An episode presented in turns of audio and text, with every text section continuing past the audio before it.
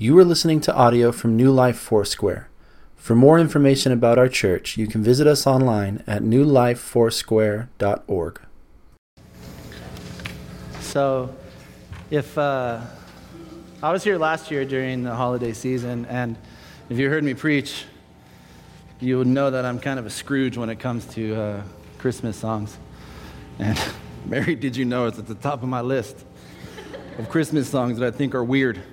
So I think you just got to read the scripture and you can see that Mary knew. Um, but with that being said, they, they did a really good job. Um, I actually have another song this year that I wanted to add to my list, and it's uh, Baby It's Cold Outside. Anybody like that song? So it starts out, I really can't stay. Baby, it's cold outside. I got to go away. Baby, it's cold out there. These two people are on a date and she wants to go home because it's time to go home, right? When you're not married, all dates have to end and you have to go to your own houses and sleep in your own beds. Amen. Right. Amen. All you kids in here. And she's trying to do that, and he's like, No, no, no, girl, it's all right. Just take your shoes off. I'm gonna put on the notebook and play some Barry White. Tell Alexa to dim the lights. She's like, I gotta call my mom. She's gonna worry. I can't listen to that song without thinking that this guy is a creeper anymore. Anyway, let's, let's sing another song. You guys want to sing a song? Will you guys sing a song with me? I promise you all know it. Okay? I've got the joy, joy, joy, joy down in my heart. Down in my heart. Down in my heart. I've got the joy, joy, joy, joy down in my heart. Down in my heart to stay. You probably don't know this verse. If the devil doesn't like it, he can sit on attack. Ouch! There, did you guys know that verse? A lot of people don't know that verse. It's in the song. It's like, that song has like seven verses or something like that. It's way down towards the end. But if you don't like it, devil, you can sit on attack because I got joy in my heart. I'm talking about joy. Uh, more specifically, the joy of knowing Christ.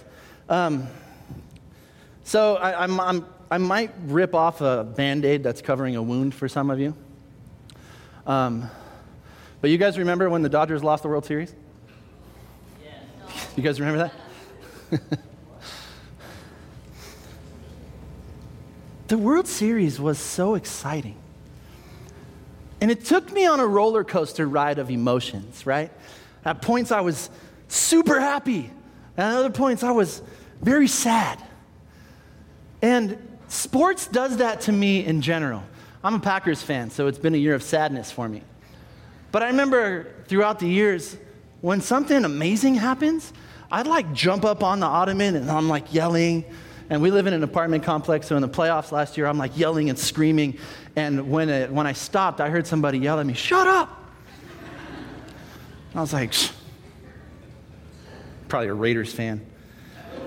Anyway, somebody thought that was really funny. Um, took me on a, a, a roller coaster ride. And, and for me, sometimes I can let uh, uh, sports ruin my day. I can let a game ruin my day. But one of the big stories coming into uh, the World Series was that Houston deserved to win because of the tragedy that they had experienced with the hurricane.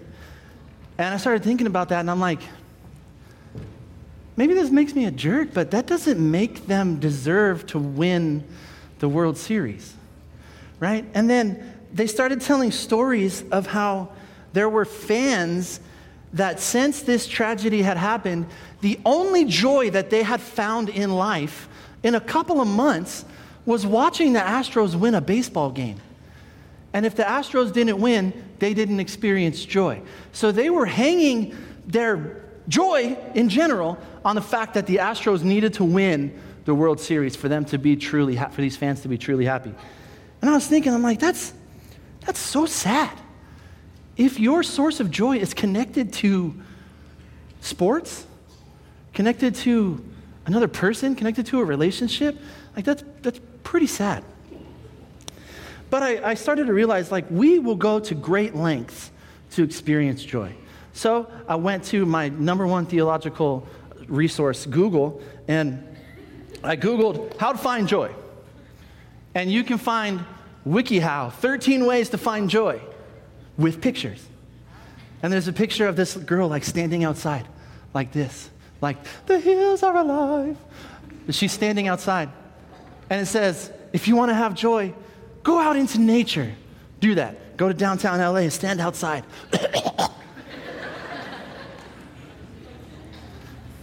there was another one that was 40 things, 40 things that you can do today to find joy. I don't have time to do 40 extra things in my day with the purpose of trying to find joy in my life. Nope, that didn't work. Nope, that didn't work.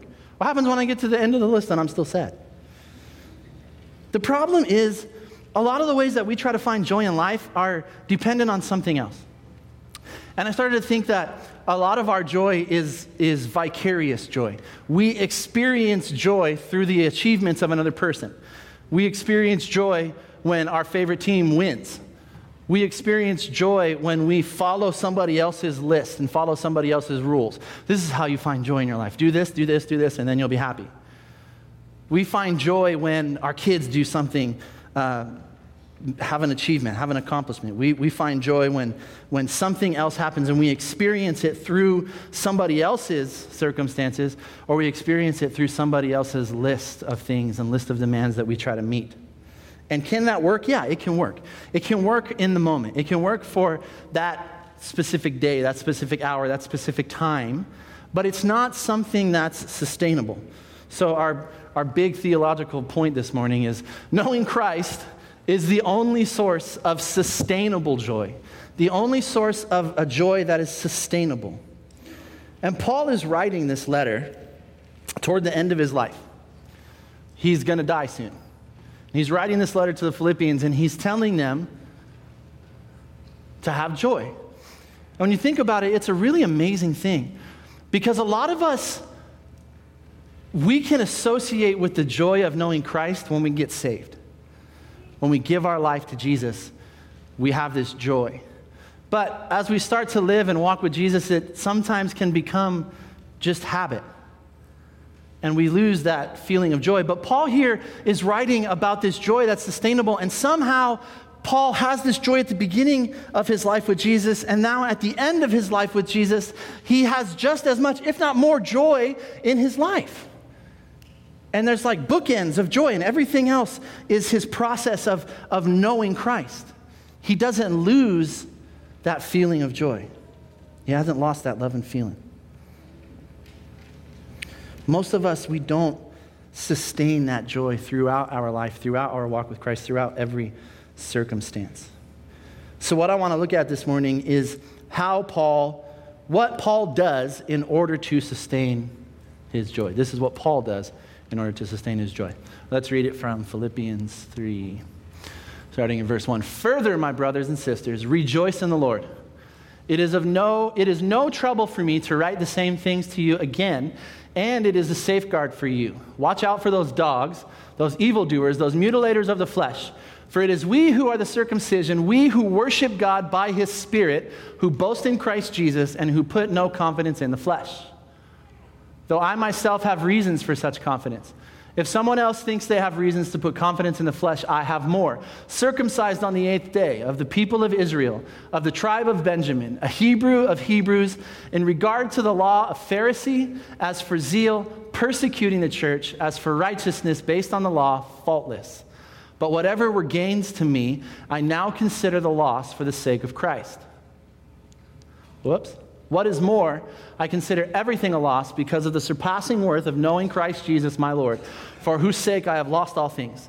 I consider them garbage that I may gain Christ and be found in him, not having a righteousness of my own that comes from the law, but that which is through faith in Christ, the righteousness that comes from God on the basis of faith.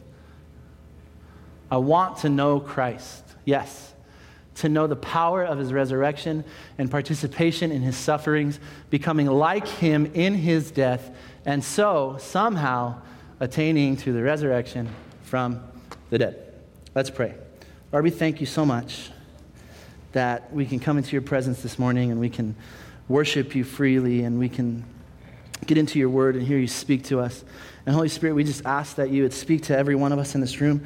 Help me to speak and preach the message that you want me to and uh, just penetrate our hearts and help us to really find real joy, uh, not just for the season, but for the rest of our time here.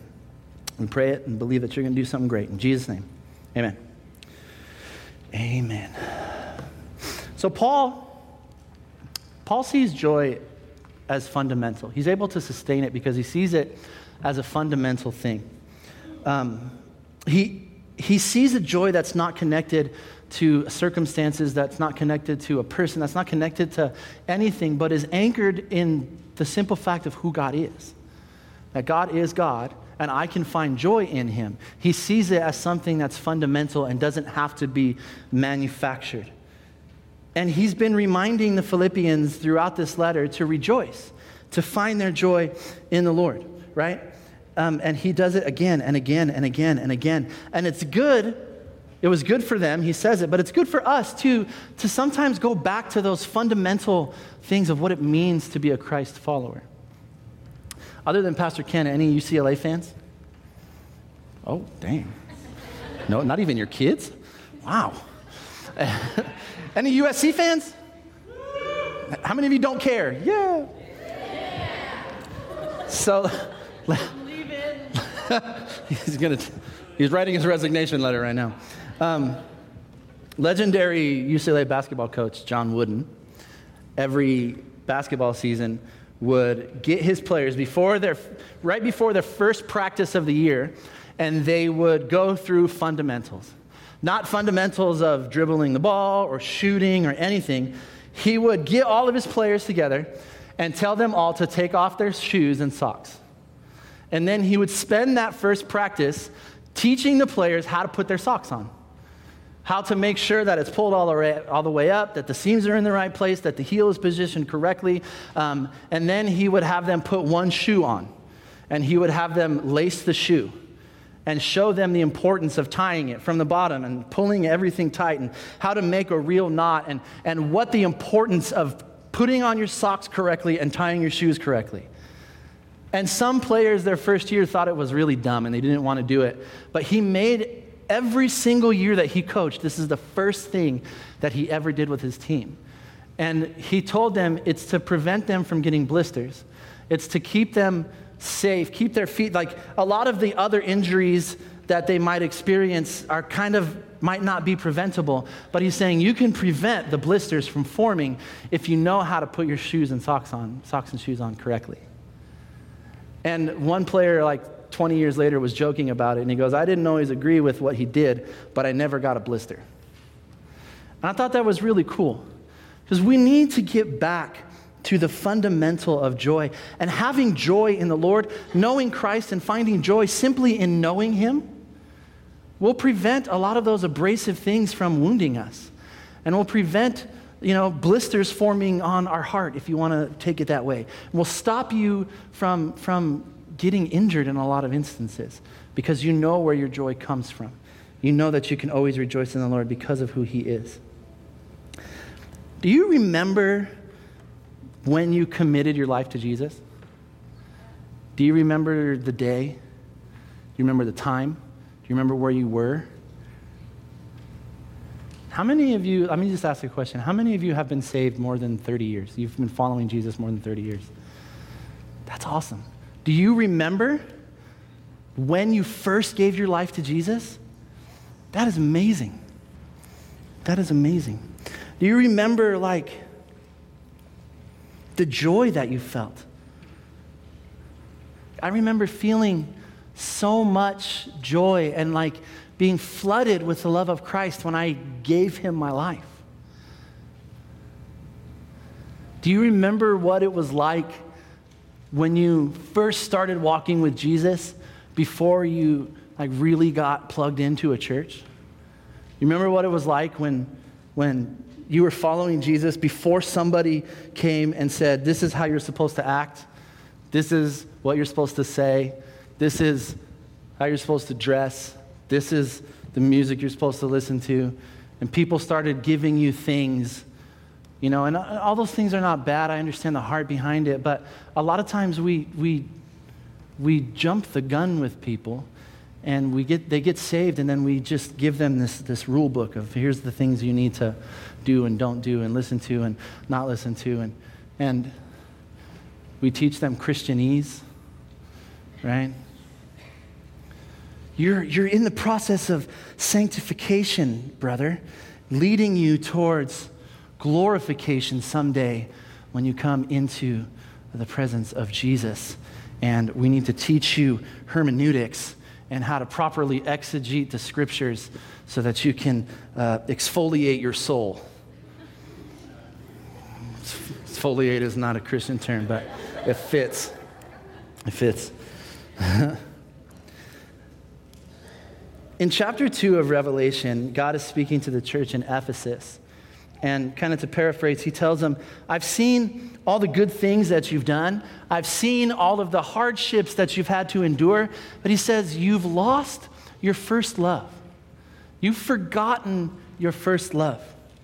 I've seen a lot of people in church that become so overzealous for the Lord that they forget the reason why they had the zeal in the first place the zeal is connected to a building. The zeal is connected to a principle or a thought process that they think needs to happen in order for people to be neat little followers of Jesus. And we forget the reason at the point we have the zeal in the first place is because of this overwhelming love that we have for Christ and this overwhelming love that Christ has for us and the joy of simply being with Him.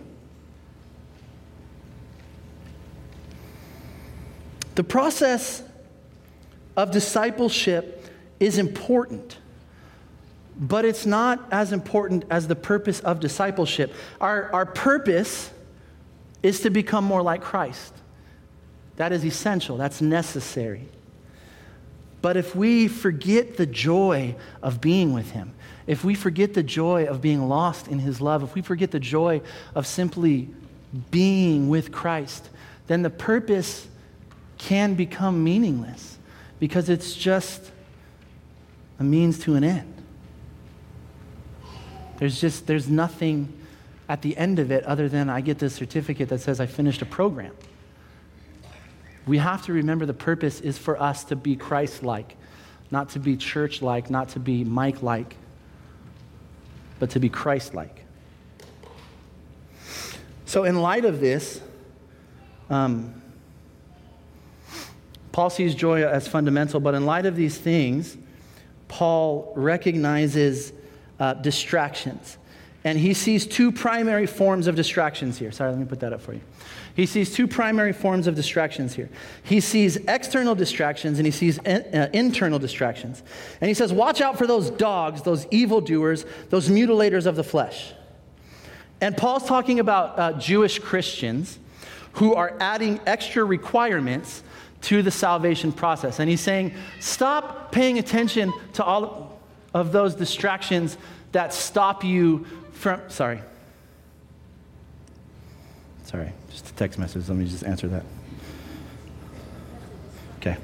So he says that these external these external distractions will stop you from really following the truth. Some of you just got really upset because I'm answering my phone during service and it's still ringing, right? Yes, it's good for us to turn our phone off in church, but I feel like a lot of times we set such a hard and fast rule of turn your phone off when you're in church. What about when you're with your spouse? What about when you're having family dinner? What about when you're with your kids? What about other times? This thing is the most distracting thing in my life. If the ringer's on, Every time it makes noise, I look at it. Every single time. Doesn't matter what I'm doing. If I'm in church, I look at it. If I'm in staff meeting, I look at it. If I'm anywhere else, I'm in the doctor's office, excuse me, doctor, what you have to say is important, but I just got a text message. Please allow me to answer that. Oh, I'm, I just got a phone call. I mean, let me go ahead and mute that now. It's a distraction. And Paul here is using the term dogs to describe these Jewish people who are trying to add extra things onto the salvation process. He uses the term dogs was a term that Jews used for Gentiles, and it described something that was uh, unworthy of your time and attention, was only worthy of the garbage and the waste. And he's using such a strong term to say, what you're doing is meaningless.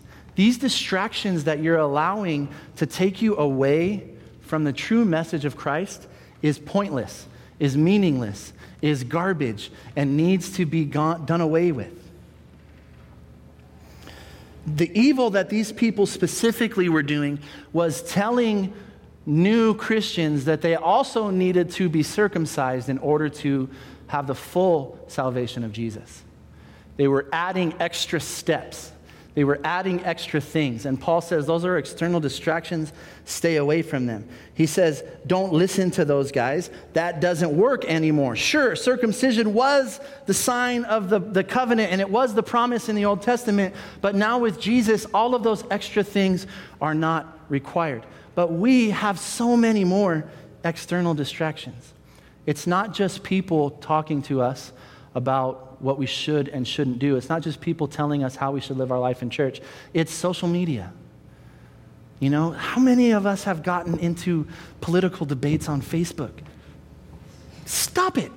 How many of us get so wrapped up in being able to find the perfect picture of our quiet time with Jesus and then staring at our phone every time it buzzes to see how many people liked it? Taking a picture of quiet time with Jesus is not quiet time with Jesus. Maybe put your phone on airplane mode or turn it off or leave it in the other room. Put it somewhere away from you and actually get one of these things. It's a Bible with paper and read it. Get rid of distractions. So, Paul lists three marks here, three marks of a true believer. He says, We who worship by the Spirit of God.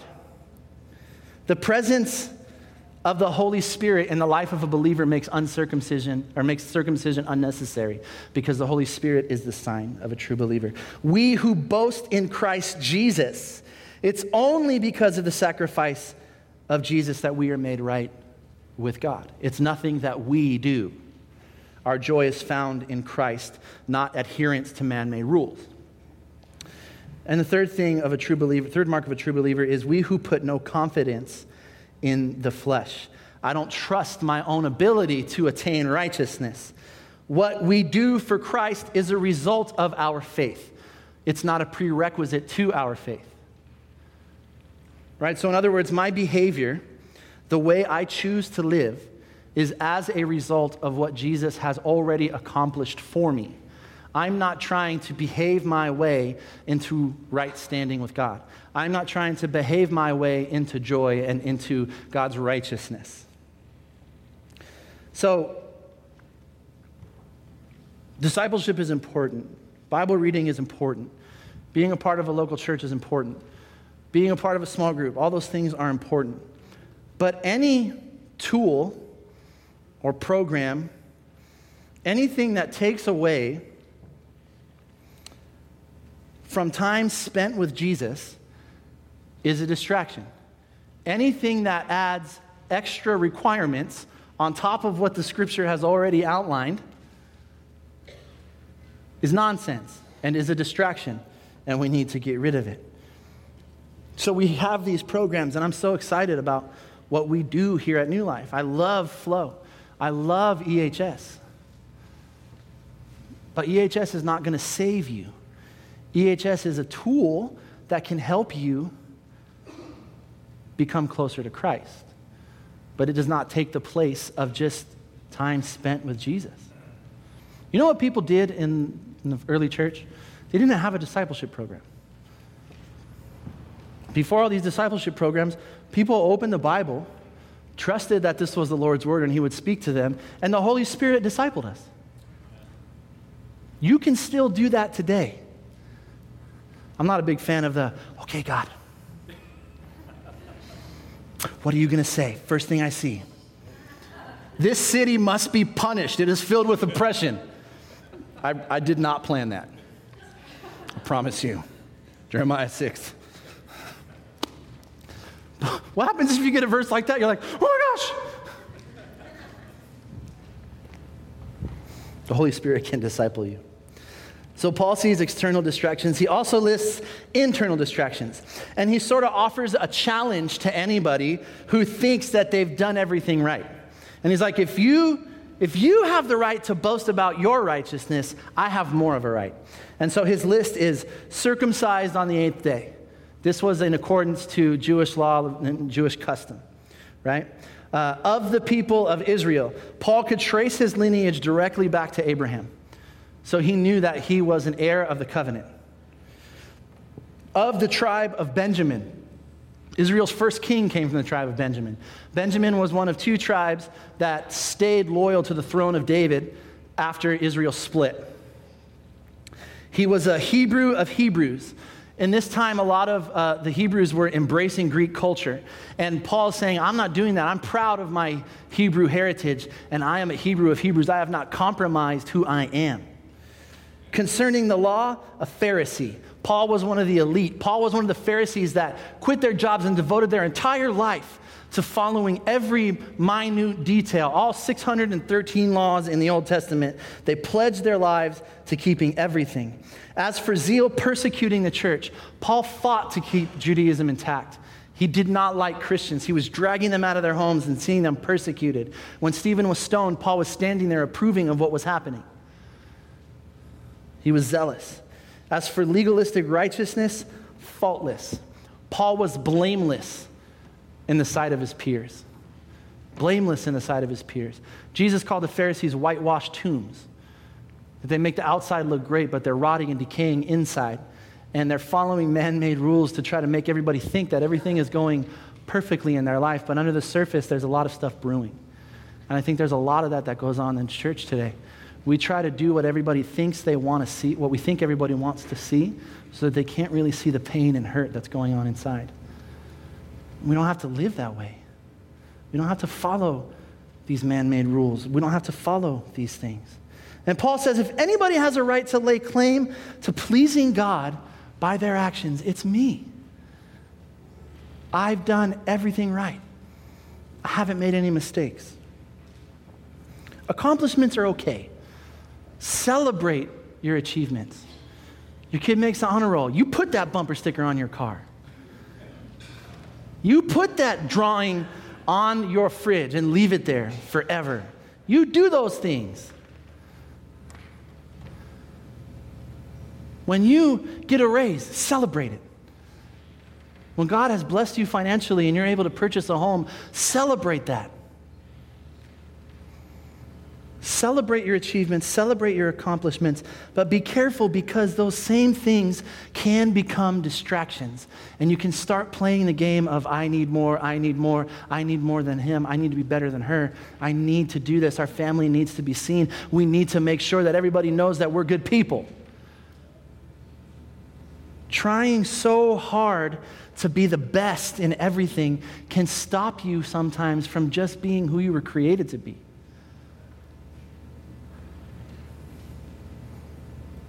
Be who God has created you to be. Don't try to be better than your neighbor. Don't measure yourself against other Christians. We mark our successes sometimes by the perceived failures of others, and we mark our failures by the perceived successes of others. Well, they have what I want, so if I haven't achieved it yet, I must be a failure. Or I have what they don't have, so they're a failure and I'm more successful than them. It doesn't work that way. Find joy in knowing Christ and let Him lead you down the unique path that He has tailor made for you. And you will find a joy that will sustain you for your entire life. Distractions are going to do nothing but steal your joy, lead you to a dull and boring, complicated life where you're just sitting and warming a pew, complaining that you don't like the lights or the sound or the music. And it's not fun. So Paul recognized distractions, and then he defines true worth and value. And here Paul brings out his financial ledger and he starts listing things in the gains and losses column. What might that look like for you? What is of most importance in your life? And what can you do without? how would you list those things? How would you list your assets? How would you list your gains? How would you list those things that you need, that you value? And what would you say doesn't really matter that much? What would you put in the gains column? What would you put in the losses column? Paul says, if I can have Jesus, if I can be found in him, everything can be counted as a loss. Everything that I once found as valuable and true and, and noteworthy can be counted as a loss if I can just be found in Christ. Even more, he says, he counts it all as rubbish. Garbage, your Bible might say. You're reading the King James Bible, it might say dung. The, only, the, the truest way to, to uh, translate that word is English, is a four letter word that I'm not going to say because I won't have a job. but it's human waste, it's dung. That's what Paul says. Count it all as dung. What does dung go in? It goes in a toilet. Says you can take everything and count it all as the stuff that goes in here and gets flushed into the sewer. That's what it means to me compared to knowing Christ. Everything is a big, smelly pile of human waste. What is important to you?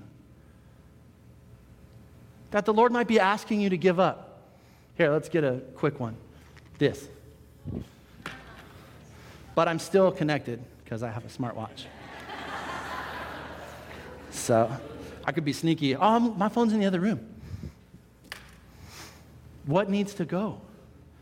Is your money of most importance to you? Throw it. Count it as a loss. How about entertainment? You guys like doing things. Disneyland passport.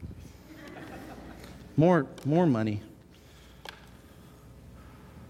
Accomplishments, achievements. The thing in my wallet that is of most value to me is this little laminated card that says, I am an ordained Foursquare pastor. Sometimes this makes me very prideful. This is, this to me was the culmination of the call that I knew God had on my life and that so many people tried to stop me from achieving. But once I got it, I got prideful. But you know what the Lord is teaching me is this doesn't qualify me to do what I'm doing. It qualifies me in the eyes of man it might qualify me in your eyes.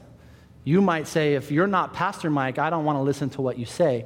Uh, if you're just if you're just regular Mike, then I'll run it through one of our pastors to make sure that your message was theologically sound. But what the Lord is teaching me is this does not define me.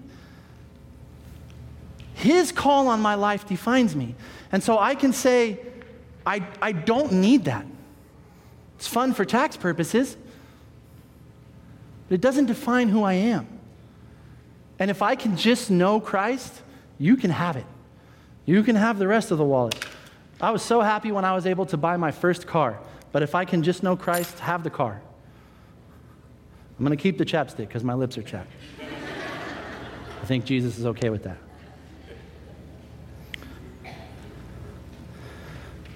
But he says, if I can just be found in Christ, take everything else Count it all as dung.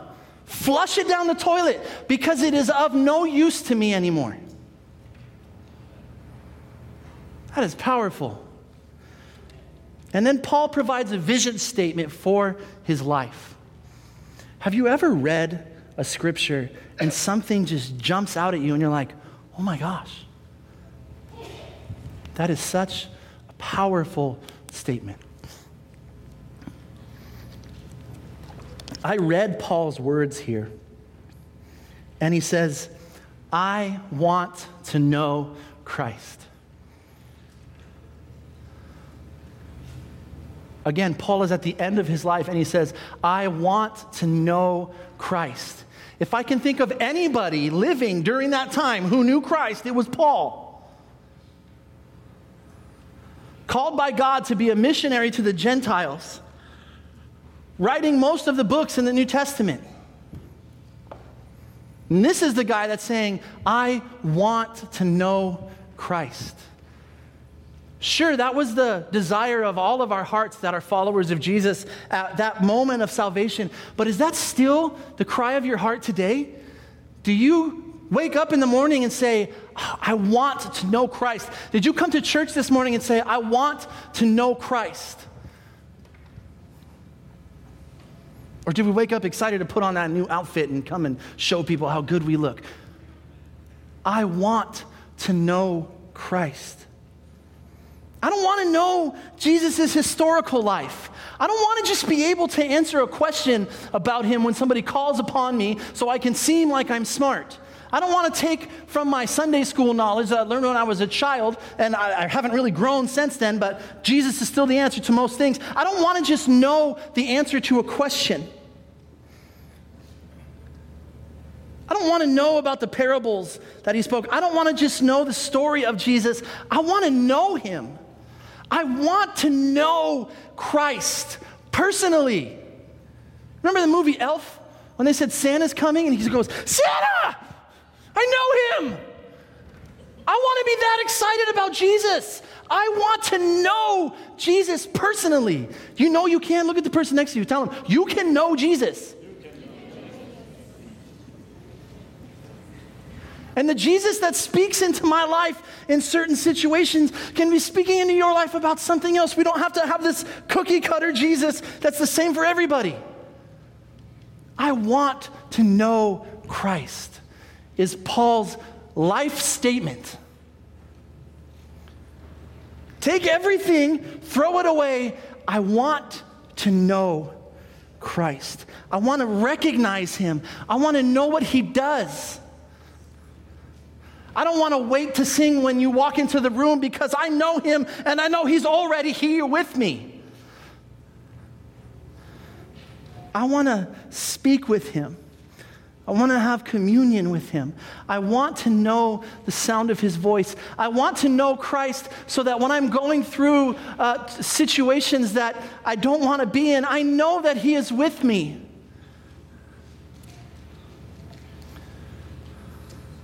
I know that He leads me to still waters. I know that He causes me to lie down in green pastures. I know that He is going to comfort me. I know that He's going to strengthen me. I want to know Him. So that, like Pastor Ken said, when I'm in those situations, I can endure and be content in knowing Christ. You guys with me? But more than that, I want to experience the power of his resurrection, not just the power to save me. Think about it. The Holy Spirit power raised Jesus from the dead. That power, as followers of Christ, is in us. I want to know what that means. I want to know that it, that, that it means that I'm not just going to stay in my salvation experience, but there's so much more available to me that the resurrection power of Christ is a part of who I am. I can call upon Him in situations and find joy and find strength. I want my understanding of the resurrection of Christ to mature to a point where I'm not using God as a wishing well saying, Lord, uh, here's, here's my time, here's my money, here's these things. Give me what I need. Where I can walk with Christ knowing that He's with me in every single situation, regardless of what's happening, regardless of how happy I might feel. I know that the joy of knowing Christ, the joy of, of knowing His resurrection power, transcends my emotional state. I want to completely die to sin. I want that resurrection power to totally transform my life, not just the parts that I'm okay with transforming. Even more, I want the fellowship of sharing in his sufferings. It's a hard one.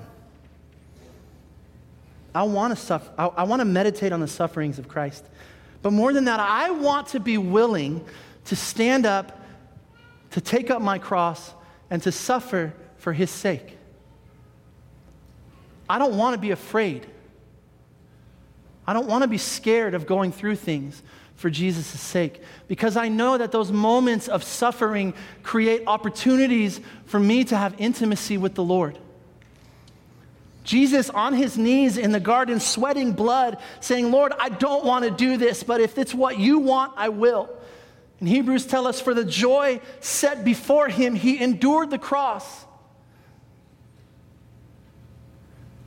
Jesus' sacrificial death allowed us to be closer and allowed him to be closer to the Lord. I don't want to be afraid of being the only Christian in the room. I don't want to be afraid of standing up for what I know is right for his sake, for the sake of righteousness. I want to be willing. I know I'm not 100% there, but I want to be. I want to fellowship in his sufferings. I don't want to walk away from those things because I'm afraid of how it's going to make me feel. I want to fully understand what it's like.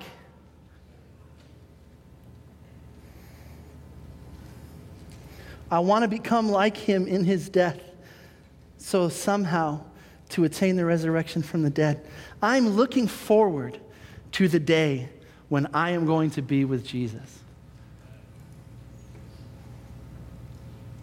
But that doesn't mean I can't live as a citizen of heaven now.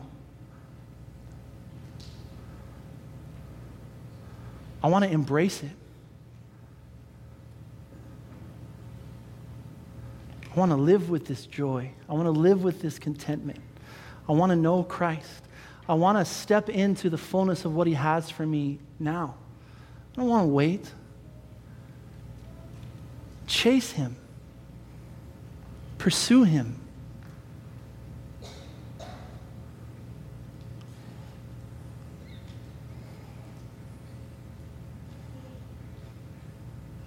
Have fun. The stakes don't have to be so high on everything.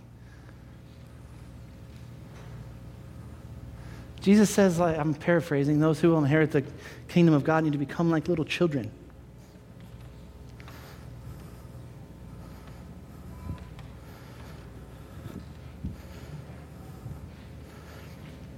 Our children's director in Harbor City, Rochelle Roy, she has two little girls, and they're just the cutest girls. And they just run around and play and they're having fun. And you ask Selah about Jesus, and she will tell you about Jesus. But as they get older, we start imposing rules and regulations. You can't go here. If you do, we're going to talk to you about it. And we suck the fun out of being a Christian. You can love Jesus and if you mess up sometimes, Jesus is big enough to handle your mess up.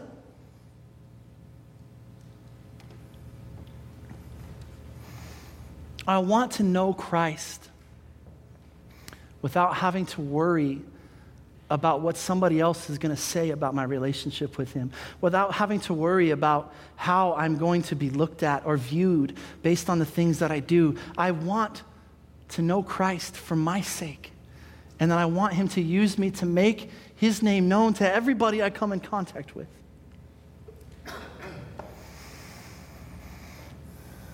Knowing Christ is the only source of sustainable joy. It's the only thing that will last. Everything else that brings you joy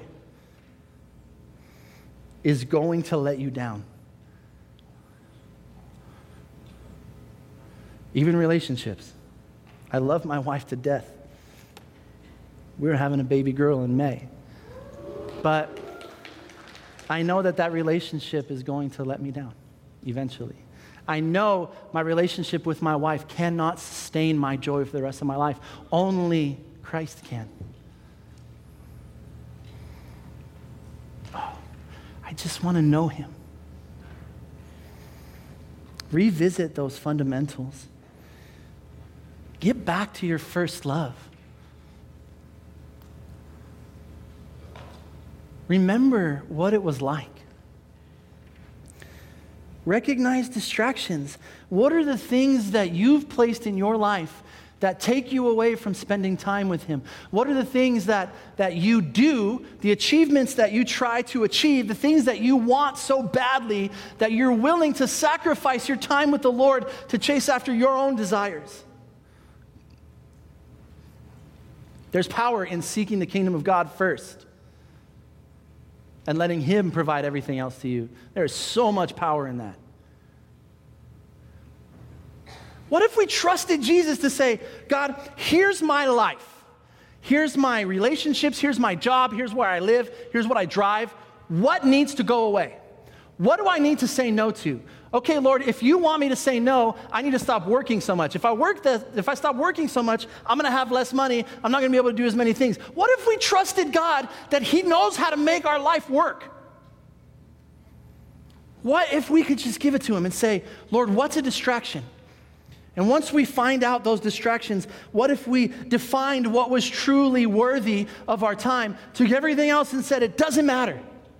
If it needs to go, it needs to go. What if I developed a statement for my life and said, I want to know Christ.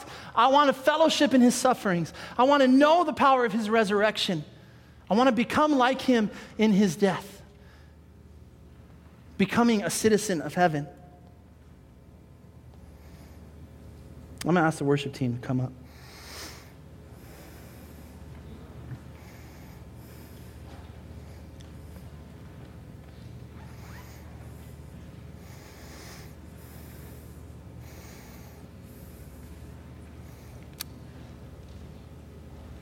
You can know Jesus.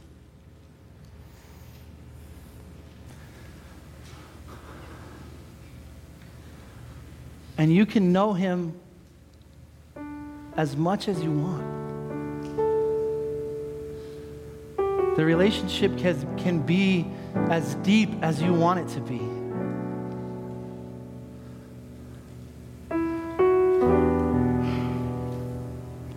But I think the problem in our society today is we don't have room for something else. We have room for a little bit of Jesus. We have room for Jesus on Sunday. We have room for Jesus during life groups. We have room for Jesus when we pray before we eat. But a lot of us don't have room to come and invite Jesus to permeate every single aspect of our lives. And I feel the Lord is saying this morning, will you are you willing to surrender to me? Are you willing to surrender your plans, your goals, your visions, your aspirations?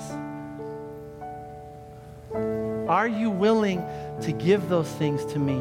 Are you willing to make room for Him in your life?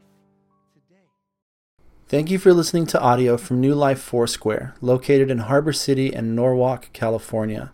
Feel free to make copies of this audio to share with others, but please do not charge for those copies or change the content in any way without permission. For more information, you can visit us online at newlifefoursquare.org.